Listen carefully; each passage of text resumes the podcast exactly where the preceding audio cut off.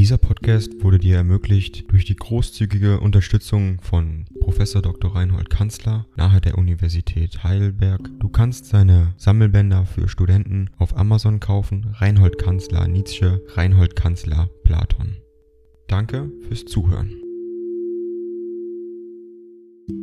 185 an Erwenrode Nizza, 22. Februar 1884. Mein lieber alter Freund, ich weiß nicht, wie es zuging, aber als ich deinen letzten Brief las und namentlich als ich das liebliche Kinderbild sah, da war mir's, als ob du mir die Hand drücktest und mich dabei schwermütig ansähst, schwermütig, als ob du sagen wolltest, wie ist es nur möglich, dass wir so wenig noch gemein haben und wie in verschiedenen Welten leben. Und einstmals und so, Freund, geht es mir mit allen Menschen, die mir lieb sind, alles ist vorbei, Vergangenheit, Schonung, man sieht sich noch, man redet, um nicht zu schweigen, man schreibt sich Briefe noch, um nicht zu schweigen. Die Wahrheit aber spricht der Blick aus, und der sagt mir, ich höre es gut genug, Freund Nietzsche, du bist nun ganz allein so weit habe ich's nun wirklich gebracht. Inzwischen gehe ich meinen Gang weiter, eigentlich ist's eine Fahrt, eine Mehrfahrt,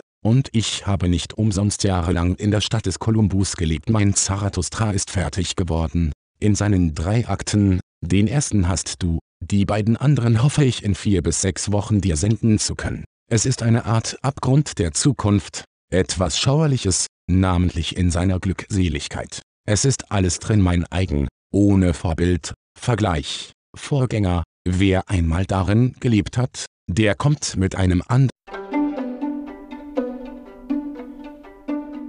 Ding dong. AI kostet Geld. Wenn du diese Briefe ohne Werbung und ohne Unterbrechung hören willst, dann kauf sie dir doch unterm Link in der Beschreibung. Das Ganze ist moralinfrei und verpackt in mehreren Audiobook-Formaten nur für deinen Genuss. Danke für dein Verständnis und viel Spaß mit den Briefen. Dann Gesichter wieder zur Welt zurück. Aber davon soll man nicht reden. Für dich aber, als einen Homo literatus, will ich ein Bekenntnis nicht zurückhalten, ich bilde mir ein, mit diesem Z die deutsche Sprache zu ihrer Vollendung gebracht zu haben. Es war, nach Luther und Goethe noch ein dritter Schritt zu tun, sieh zu, alter Herzenskamerad, ob Kraft, Geschmeidigkeit und Wohllaut je schon in unserer Sprache so beieinander gewesen sind. Lies Goethe nach einer Seite meines Büchs, und du wirst fühlen, dass jenes Undulatorische, das Goethe als Zeichner anhaftete, auch dem Sprachbilder nicht fremd blieb. Ich habe die strengere, männlichere Linie vor ihm voraus, ohne doch, mit Luther, unter die Rüpel zu geraten. Mein Stil ist ein Tanz, ein Spiel der Symmetrien aller Art und ein Überspringen und Verspotten dieser Symmetrien. Das geht bis in die Wahl der Vokale, Verzeihung, ich werde mich hüten, dieses Bekenntnis einem anderen zu machen,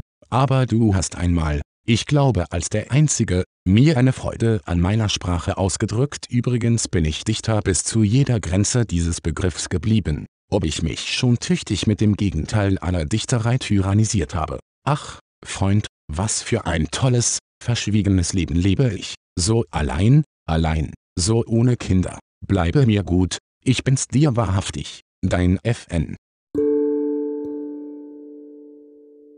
Dieser Podcast wurde dir ermöglicht durch die großzügige Unterstützung von Prof. Dr. Reinhold Kanzler nahe der Universität Heidelberg. Du kannst seine Sammelbänder für Studenten auf Amazon kaufen. Reinhold Kanzler Nietzsche, Reinhold Kanzler Platon. Danke fürs Zuhören.